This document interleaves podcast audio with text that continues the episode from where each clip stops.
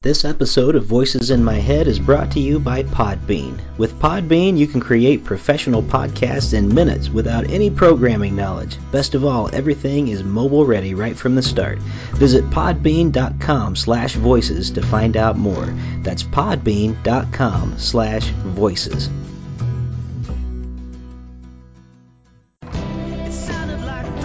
This is Rick Lee James, and the music you are hearing is from my new album, Thunder. The title track, Thunder, is a never before released song by the late Rich Mullins. There are also 12 other tracks made up of original music, hymns, and readings to guide the listener on a journey. You can buy Thunder today on clear vinyl and CD or stream it on Spotify, Apple Music, and almost every other music streaming service. Thunder, hear it today at rickleejames.com. Welcome to Voices in My Head, the official podcast of me, Rick Lee James. I'm a recording artist, a singer, a songwriter, an author, a worship leader, and an ordained minister in the Church of the Nazarene. The Voices in My Head podcast is where I discuss music, movies, books, pop culture, theology, and more with friends, colleagues, and sometimes just by myself. Now make sure to let me know what you think of today's episode by leaving me a review on iTunes or by tweeting at me at Rick Lee James on Twitter. And please join my mailing list at rickleejames.com where you can receive an email every time a new episode is released. And by the way, in case you're interested in a daily dose of kindness and encouragement beyond this podcast, I also run the Twitter account at Mr. Rogers Say, where I post daily quotes from Fred Rogers, one of the voices in my head. Well, I guess that's it for the intro, so sit back, relax, and listen to the latest episode of Voices in My Head.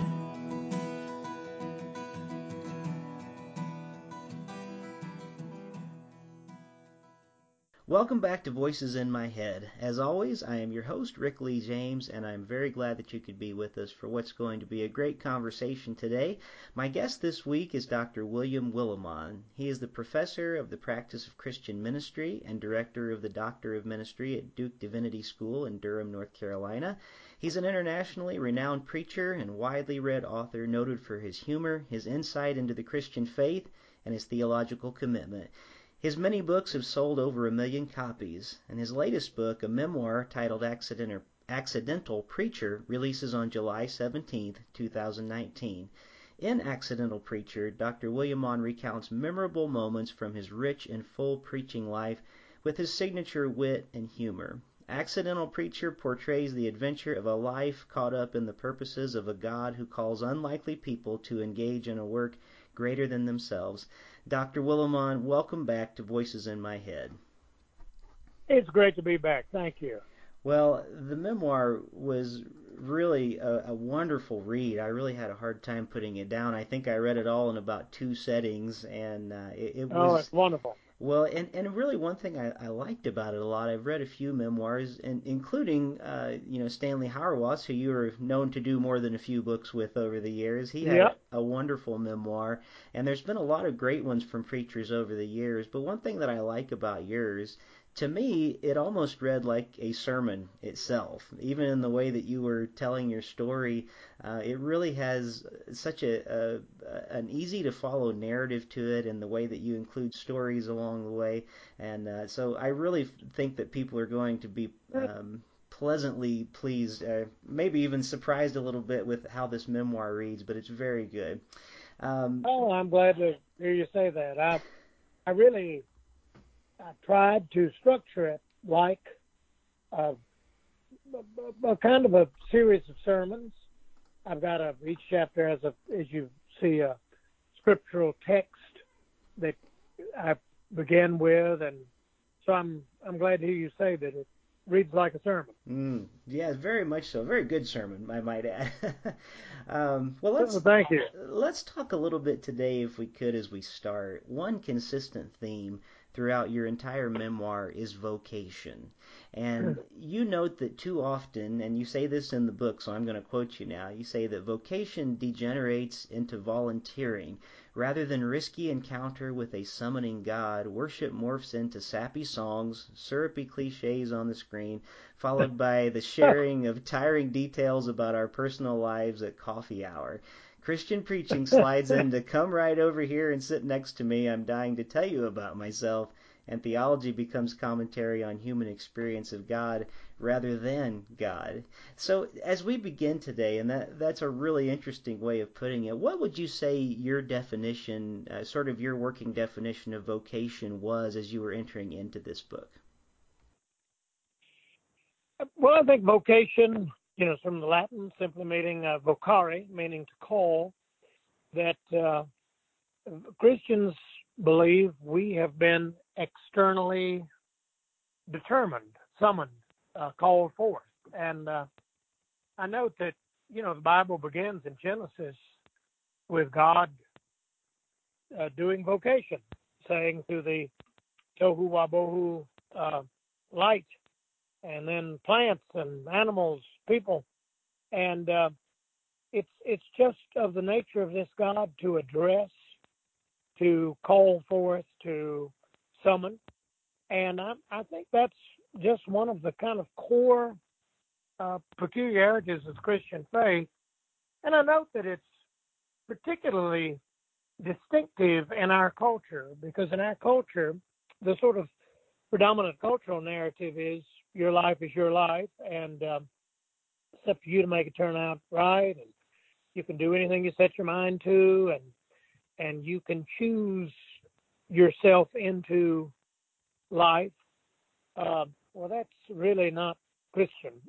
Christian is that God God chooses you uh, in into life, and that uh, it's vocation all the way down. And I think um, contemporary Christians make a mistake, whether it's in sermons or in the songs we sing, to sort of make Christian faith into something we decide to do or we astutely choose rather than this is something God has done to us. Yeah. so, uh, yeah. Yeah, and and even even in our baptism, you know, it's uh, you've noted several times in several of your books, and you do it again in this book, talking about you know we we dunk the people but god does the rest you know throughout and, uh, and there yeah. there really yeah. is something that god is calling each of us to and you you in your book of course are talking about your own life so your particular vocation being a preacher uh, among other things um, but all of us, I, I, love the way that you point out in the book that all of us really are called to some vocation uh, by God in our lives, and it's it's something that really chooses us. You know, most of us probably wouldn't have chosen this calling if it was just up to us. Who knows where we would have ended up? But I love the way that you weave your narrative along with that. And I want to talk a little bit about your ordination because when I actually was reading this book, um, I was away for the weekend uh, for the Church of the Nazarene that I belong to. Our district was having their ordination service on one of the evenings when I was there, so it hit, it, it hit at a perfect time. And you talk in your book about your ordination in 1973 at Broad Street Church in Clinton, and uh, you say mm-hmm. that you say that when Bishop Tullis laid hands on my head, the Holy Spirit alighted upon me neither in the singing of the choir nor in the presence of adoring family and friends, but rather when the bishop intoned the ancient words of the ordinal, Never forget the ones whom you serve are the beloved sheep of the fold for whom he died. And that just really rang home to me as I was listening to it because mm. I've heard you remark many times that uh, you know if you were the one doing the calling, you probably wouldn't have called a lot of the people that Jesus calls. you know? and I and I agree with Again, that. a kind of distinctive. Uh, uh, you, I say in the memoir, you know, you can you can choose your friends. You you cannot choose who you're going to do church with. Exactly. That that's that's kind of up to God, and that that becomes one of the uh, blessings, but also at times one of the great challenges of being a Christian is you are the, the church is determined by whom God calls. Mm. So. Yeah, and it, it really is. Uh, it's humbling sometimes when we think about the people who God calls and that we are um, allowed and even called to yeah. participate in ministry with.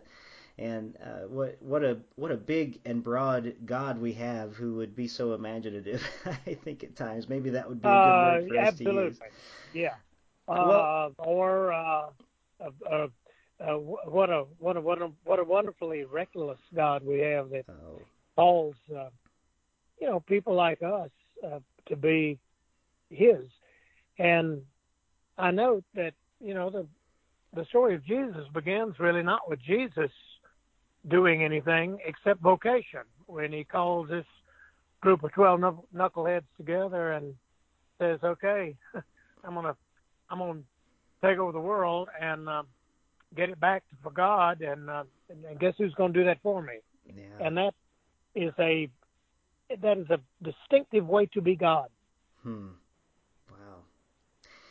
Along those lines, uh, we're, as we're talking about ordination and, and really what a serious thing that is, you also note in the book, uh, and, and I'd love for you to talk a little bit about the meaning behind this and what it means to you. But you say, as a bishop who sev- who severed a number of clergy from their ordination, I believe that if life really begins with being called, betrayal of vocation is deadly. And uh, and I, I'd love for you maybe just to talk a little bit about that because you all I'll, I'll finish um, sort of a part of that passage that you go on to say that dozens of United Methodist Church died on my Episcopal watch and hundreds more barely had a pulse. There is little theological justification for a shrinking congregation. Dwindling congregations are an affront to the God of the living and not the dead. And I, I wonder if you could talk a little bit about the idea that um, that a loss or even a betrayal of vocation is deadly and, and what that can especially mean for a minister. Well, I, I think you know vocation is uh, for any of us means uh, it, it's what God wants you to do. Mm-hmm. Uh, this this is your life as God intends it, and uh, so to to go against that, to resist that, and of course with preachers there is you know quite a a lore of people uh, resisting the call and running away from the call and we we of course get that kind of thing in scripture with Jeremiah and others who resist the call.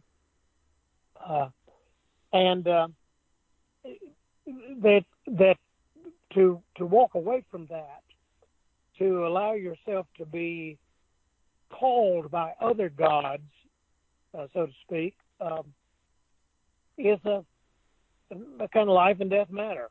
And uh, I admit that when I speak of preachers betraying their call. I admit in my memoir, you know, I, I love being, having been called to be a Methodist preacher, and uh, I therefore think when someone uh, falls away from that vocation, uh, that that's bad, and allows other alluring gods to call one, such as the god of materialism, or the god of power, or the god of sex, or all the other ways that preachers often betray their vocation.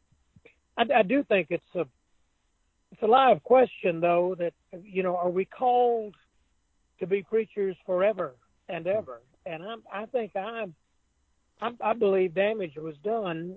That vocation is you know God's call, but but God calls us along life's way may call us to a variety of uh, uh, vocations and. Uh, so, in fact, I, as a bishop, got to see a lot of clergy that would uh, it would have been a blessing to them and to the church if they had had the courage to leave Mm. uh, and and go take up some other line of work Hmm. other than inflict some poor congregation with their own unhappiness. And and so I think that that notion, uh, that medieval notion, priest forever Mm. after the order of Melchizedek.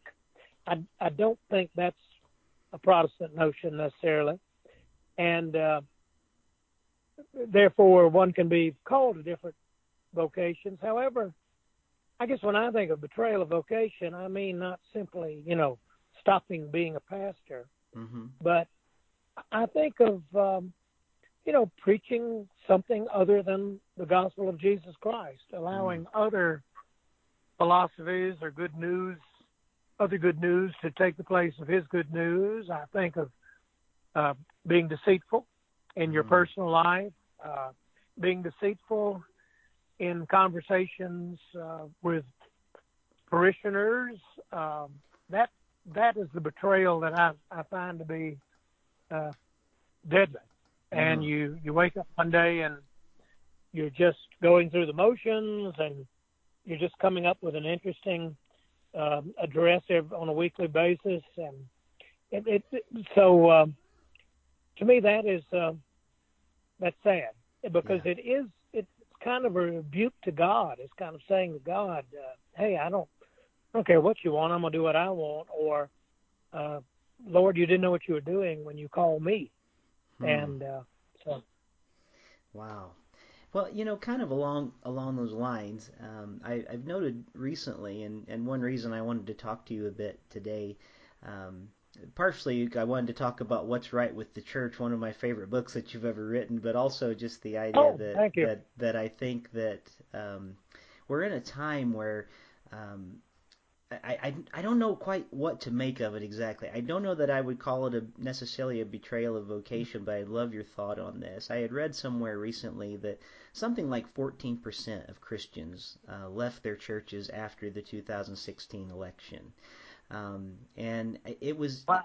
an interesting, yeah, that's it's kind of a staggering statistic, and that's probably evangelical churches and and most of them due to the fact that they felt their church was aligning too much with right wing politics and sometimes even left wing politics probably. Um, but it, it kind of leads me to a question and, and it's got me thinking as I've been reading again in your memoir reading things like what's right with the church because in my mind I've often thought you know the church hopefully at its best will be the body of Christ in the midst of the world and will be the voice to the government that, that says, Thus say the Lord. But we're kind of in a time where it seems like many of our congregations and many of our pastors and prophets have decided. I'd I'd rather play golf with Pharaoh than say let my people go, and um, it's it's it's sort of it's sort of a, a time that we live in. I I wonder if you could address the idea. Do you think people can faithfully leave their congregation because they're trying to follow Jesus. And it's it's one of these questions that I've had come up with a lot of people because they felt like I just can't worship there anymore. I just can't be a part. And Yeah. many people are in a mode of, of what they're calling deconstructing. You know, they're getting almost like abandoning Uh-huh. different things about their faith. And I, I wonder if you could maybe talk a little bit to that and sort of your Oh. view on that. you know, I mean, in one sense, I think uh, leaving a congregation uh, for reasons when one disagrees, when one feels that one congregation, one's congregation has diverged. I mean, it, it's a serious thing, Mhm. and, and partly serious because, as I said, you know, the the church itself is a huge challenge that Jesus Christ puts before us Mhm. and Jesus Christ says, don't, you know, just, you know, it's not enough just to worship me. It's not enough just to witness and follow me. It, you you got to do it with these other people. And Mm. Jesus throws us into a group uh, like he did his first disciples. And um, uh, so one must only do that carefully and for serious reasons. Uh, however, uh, over the years, you know, I've seen people who have said things like, "I didn't leave my church; my church left me," or Mm. "My my church sort of left me high and dry." Uh, I so I can understand that too. I can also understand. I know uh, seminarians have asked, uh, you know, don't you think it's terrible when people stop giving to their church in protest because the preacher said something or the church is doing something of which they disapprove? And I said, yeah, that's a bad thing. You shouldn't do that. Uh, on the other hand, uh, I, I have seen people who have tried everything they know to get their pastor's attention, to register their disagreement, and basically they are ignored. Hmm. And so they think, gee, I am being ignored, I am, and I'm so I'm really being excluded. And so the exclusion, uh, you know, started with uh, the church. Um, you know, I do think, you know, one of the tough things about being the church is that Jesus Christ, he didn't die for the church; he, he died Mhm. for the world, Yeah. and that the uh, Christ is Lord of the church, and there certainly have been times uh, in Christian history, and there got to be times today when uh, Jesus Christ takes precedent, and someone says, "I just don't think I can be faithful to Jesus Christ Hmm. in this church." And um, I know as a pastor, I've had people leave my church, uh, and the reason they gave was me, and they Hmm. said, "We're just too tired of your uh, liberal sermons or left wing sermons, or or we don't like your attitude about this or that." And and um, I always took it as a serious matter, and I would plead with them. I said, "Look, I, I'm leaving here eventually. Hmm. Uh, this is your church. These people love you. You're a big part of the church. I'm a United Methodist, Mhm. and we got United Methodists today talking about splitting, starting a new denomination, leaving because they disagree with uh, actions of our general conference or something. And, and I think that's a serious matter and a very sad matter. And even the people that I vehemently disagree with, uh, such as the people who were at the last general conference generally, uh, uh, I, I don't want them to leave. Yeah. And I, because uh, if they leave, our Christian witness will be damaged. Uh, I won't have anybody to argue with anymore. I won't have anybody to convert. I won't have anybody busy trying to convert me to their Yeah. point of view. And and and somehow I think Jesus is well served in that sort of argumentative, uh, debating uh, kind of church about what would the Lord have us do. So, um, I, I, one more thing I'd say that I, I don't see many people leaving churches because of political disagreements and all. Mhm. Uh, boy, I think in the present moment, when I think of some of the what I consider to be really dumb things some evangelical leaders, um, and not only Franklin Graham, have said about our current political climate, uh, uh, it's boy, uh, I really think I can understand why many evangelicals are really upset with their pastors Hmm. um, for not taking a stronger stand against some of the um, political immorality. Uh, on the other hand, um, the, people I see kind of leaving church are not leaving in a huff or leaving on matter of principle. They're just leaving because we live in a narcissistic, individualistic, subjectivistic uh, Mm. culture in which uh, I am the basic unit of the world and I am God. And, and what is personally right to me is the law. And right. uh, church is a rebuke to all of that and a challenge. So I would think that our greatest challenge is that we live in this atomized, individualistic society. And so I would say to someone when they say, you know, I think I can be just a good Christian away from that church as in it, uh, to say, can you? Uh, Mm. you know, I don't necessarily approve of the church, but it is Jesus' chosen method of Right. gathering and sending and equipping. And um, so, in my memoir, I, I I I do try to do the best I can to both be honest Yeah. about the challenges of life uh, in the church, but also uh, to to give some great episodes when when my faith has definitely been strengthened and broadened and deepened and challenged uh, by the church.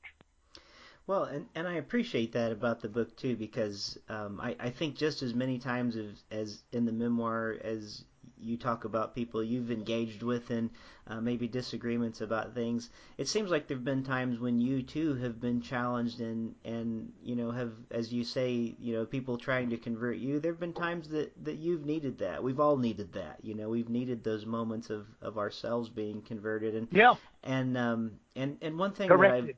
Yes, and one thing that I've appreciated so much over the years um, in reading your books is is you know you're kind of a, an equal opportunity offender when it comes to the right and the left, you know those type of things, um, because you do you I, do uh, challenge us to be um, to be Uh, disciple. Someone said after a sermon, after a sermon a while back, said, uh, "Would you have said the same thing about Hillary, about Bill?" And I said, "Oh yeah, yeah, I said the same thing. I, I, uh, I, uh, uh, and in the book, uh, I talk about someone being offended after a sermon, after a remark I made about Bill and Hillary, or Mhm. maybe it was a remark about George and Laura. I just can't remember. I, Yeah. uh, yeah, and and I, I, I do, yeah. Yeah. So But but you know at, at the same time I I I appreciate that because there is a sense in which and I think we even see this in the pages of scripture too with it seems like at times one book is almost arguing with another book in scripture you know about Yeah. certain things and there is a sense in which you know that's that's kind of what family does we don't always tend to agree about everything but Yeah. hopefully we love each Yeah. other and that's that's why I I personally find it so uh, disheartening at times that, that people seem to be um, leaving so often. And again, I think often it is driven uh, maybe by, as you said, sort of our narcissistic society that says, well, if you're not going to do what I want, then I'm leaving.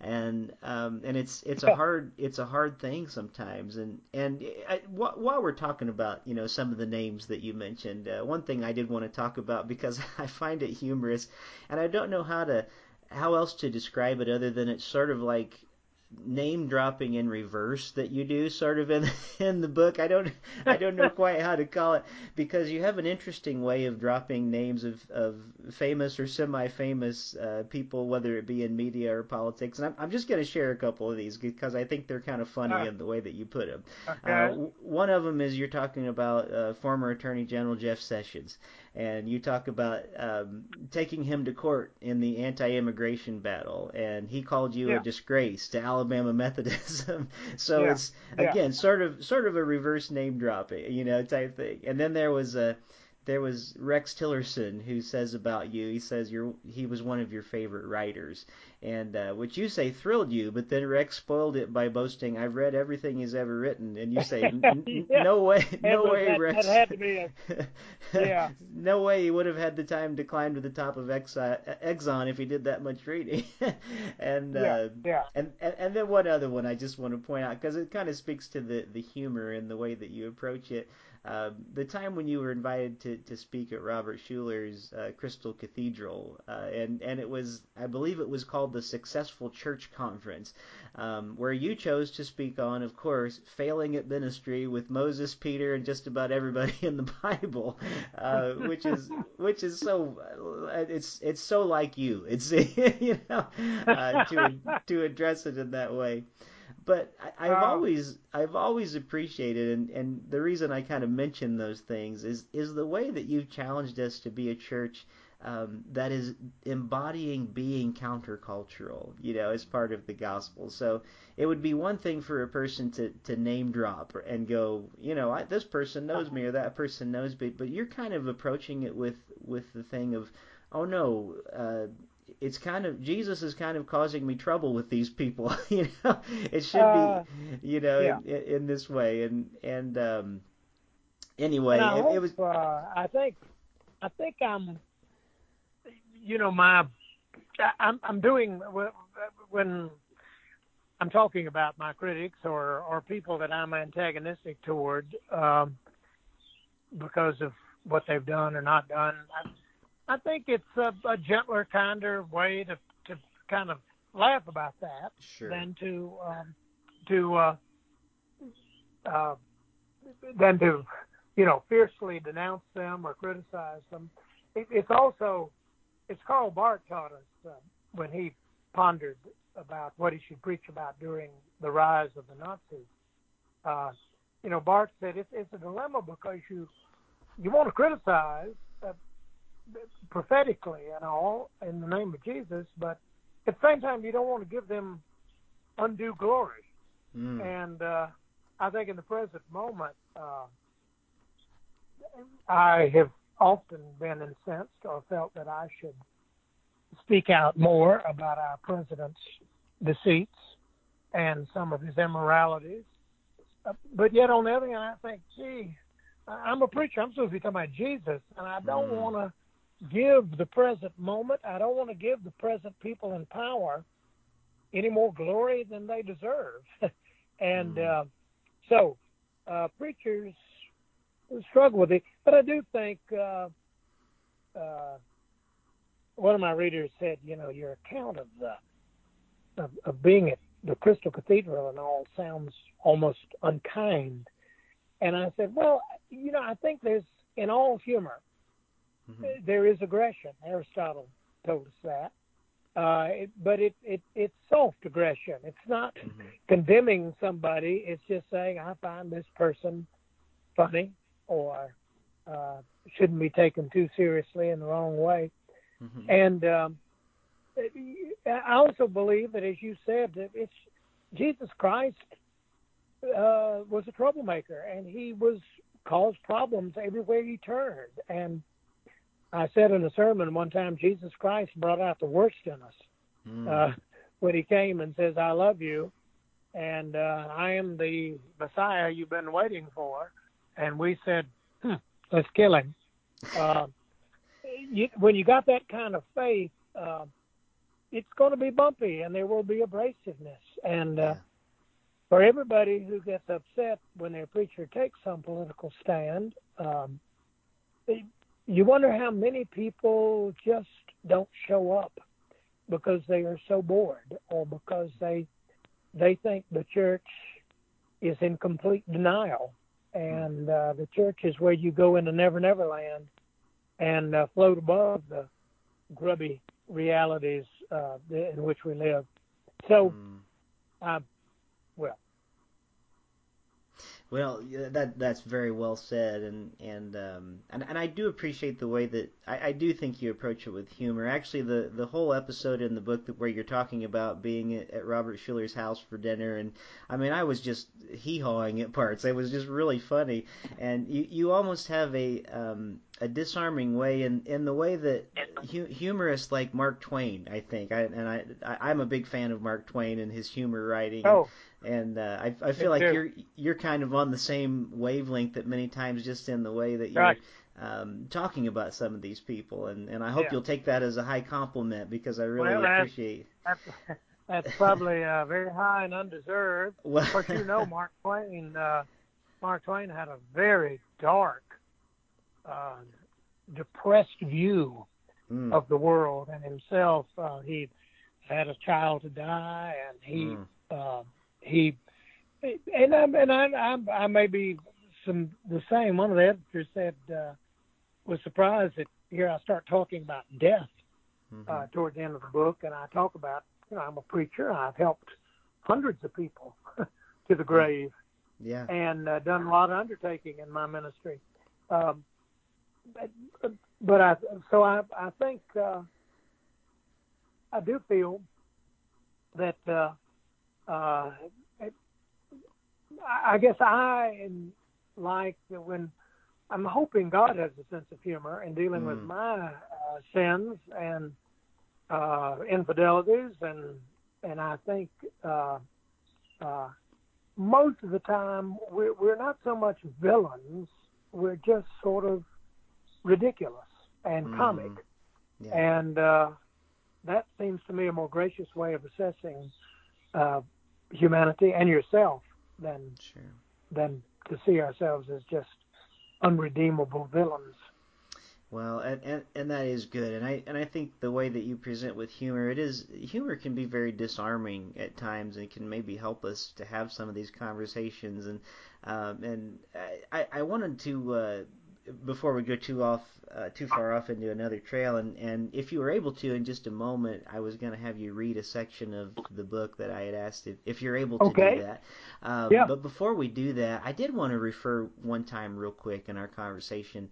Um, in in 1985, uh, you wrote a book which I've already referenced called "What's Right with the Church," and uh, I wanted to to make mention of that because that book did so much for me. I, I was given it actually as an assignment when I was a student at Trevecca Nazarene University in Nashville, and um, my church history professor um, Steve Hoskins, uh, he had us read yep. that book, and it did so much for me to help me really, in many ways, fall in love with the church. And um, I mean, not yeah. not to say that I agree with everything, but it, it's in the it's in the title what's right with the church? because it's so easy to point out what's wrong all the time. It's so easy to just you know sort of be negative in that way. But i love the way that that you have reminded us and have reminded me again and again that for all her faults she is the bride of christ. And uh, and and i do love her. And there there is a wonderful, wonderful part in your book, and it almost brought tears to my eyes as I read it. And I even read it to a friend this weekend as we were out um, doing some work in a in a tornado damaged neighborhood. We just had some time in the car, and I pulled out my phone because I had your book on it, and and I thought, if possible, I'd love to have you read this passage um, that can I think help us help us to love the church, you know, again in some ways because there are some good stories and some really good things to hear. But I wonder if you could share that section from the book uh, where you were invited to speak at a pastoral uh, at a church in a rural congregation and were asked to baptize a kid who was there. Oh, great! Because I, I hope the story shows the ways that I have been directed and instructed uh, by the church, and uh, I, I think uh, you know it's a it's a countercultural thing in these days to say a good word for the church. But here's my account of of a baptism that I got uh, uh, lassoed into, and I'll be glad to read it now. Thank um, you. A historic responsibility of bishops is guarding the faith by teaching. I finagled dozens of opportunities to conduct workshops and lectures in my conference. And yet, often as a bishop, the teacher became the taught. When you visit us to preach, said a rural pastor, would you baptize a kid in our congregation? Oh, I'd love to. I've been instructing him in the faith for the past few months, and it'll mean so much to have the bishop baptize him. By the way, he wants to be baptized by immersion. Click. What? I believe in baptism by total immersion, but like many of my beliefs, I've, I've never actually done it. Patsy and I arrived at the church, a weathered clapboard building in the middle of an Alabama cornfield. Sure enough, pastor stood on the steps with a small boy of 11 or 12. Uh, Jason, it's an honor to baptize you today. I greeted him. Hey, they tell me you've never done one of these. I feel better if we rehearse he said. Oh, that, that was just what I was about to suggest, said I. We went into the adjacent fellowship hall. A font, borrowed from the Baptist, was surrounded with potted plants. Jason and I walked through the ritual. I want to be dipped three times, he said. Oh, uh, that's wonderful. Uh, John Wesley was big on triple immersion, uh, though he couldn't get many mothers to let him triple dunk babies. I talked nervous. We had a quiet, quiet service in a little church. I preached on baptism, and then behind the cross, everybody processed to the fellowship hall, singing Amazing Grace. The congregation gathered around the font.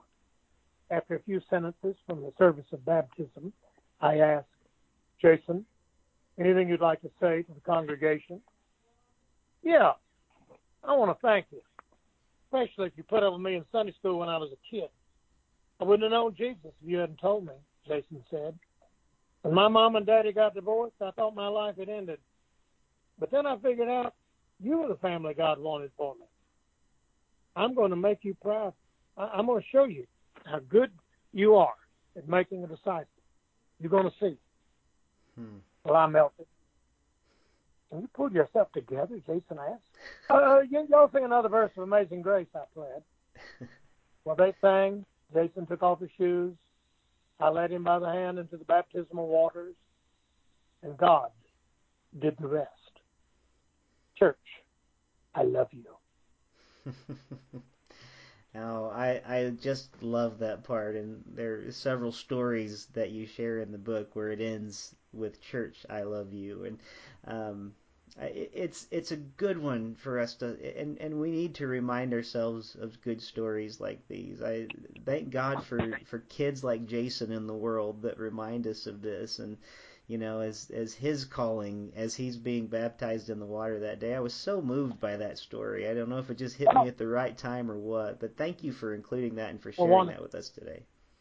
I really hope the the memoir, as I say in the memoir, the you know the only memorable thing that ever happened to me was I got called to be a, a pastor, preacher, uh, and I hope the memoir will be read as encouragement to Christians, uh, uh, particularly to people called to be uh, have the care of fellow Christians uh, as their pastors, and um, so I, I think, you know, winter time, I, I'm in the mainline Protestantism. Uh, mm-hmm. When I think we need an encouraging word, and and I hope that word will come through. Sure. Well, I I think it really does. It came at a good time for me for sure, and and I, I want to remind everybody who's listening that the book does come out on July 16th of this year, 2019. And uh, the book is called Accidental Preacher, and it is a, a memoir by my guest William Willimon today. Uh, and I can tell you, it's it's worth the read, and, and I know that uh, people who read it are they're going to be glad they did, especially pastors. I think pastors need this kind of encouragement, uh, if if for no other reason, sometimes to um, you know, my pastor always says nobody understands pastors but pastors, and it's a it's a good thing for fellow ministers to actually read and go, oh, I can so relate to that. You know, I'm glad he said that. He didn't have anybody else to tell this story to. You know. Uh, um, yeah. Oh, good, good. Yeah. So I really appreciate it. And um, is is there anything else today that that you would like to touch on before we go? There's so much in the book that we could pull out, and I wanted to make sure everybody knew when the book was coming out, and and they'll be able to find it on all the the usual places they buy books at. Uh, but I wanted to give you a chance because I always want to make sure that when a guest is on the show, we give them all the time uh, to highlight the things that they're doing. And I didn't want to leave anything out, so I just wanted to ask if there was anything else we should cover today. Um, gosh, thank you for, for doing the podcast. Thanks for reading the book. Uh, I feel privileged that I got to tell my story as as I best I know how to tell it, and um, and I really see my memoir as an act of gratitude uh, to God for enlisting me in this kind of work and my surviving uh, to be able to tell the story.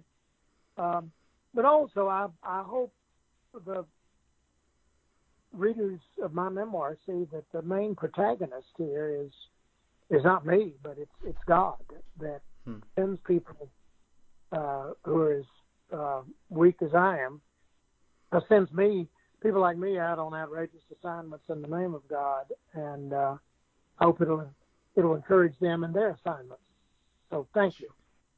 Well, thank you. It, as as always, it has been a real pleasure, and, and I hope we can have you on again one of these days. But uh, for now, it's just been so good to be able to spend some time with you.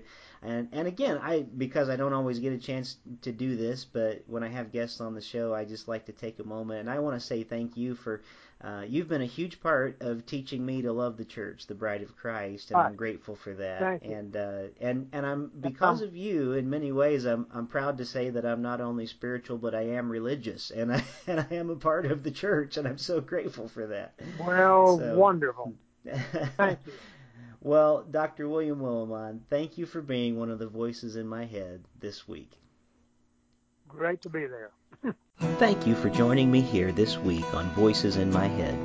I hope you'll visit me on my website at rickleejames.com where you can find out more about me, get my music on vinyl and CD, follow my blog, and even schedule me for a concert or a speaking engagement. Better yet, even a book signing in your neighborhood. You can find all that and more at rickleejames.com. Also, it would mean a great deal to me if you could write a review of this podcast on iTunes. The more positive reviews that we receive, the more visible this podcast will be online. And now for the benediction. May the God of hope fill you with all joy and peace in believing, so that by the power of the Holy Spirit you may abound in hope. God bless you, and thank you for listening to Voices in My Head.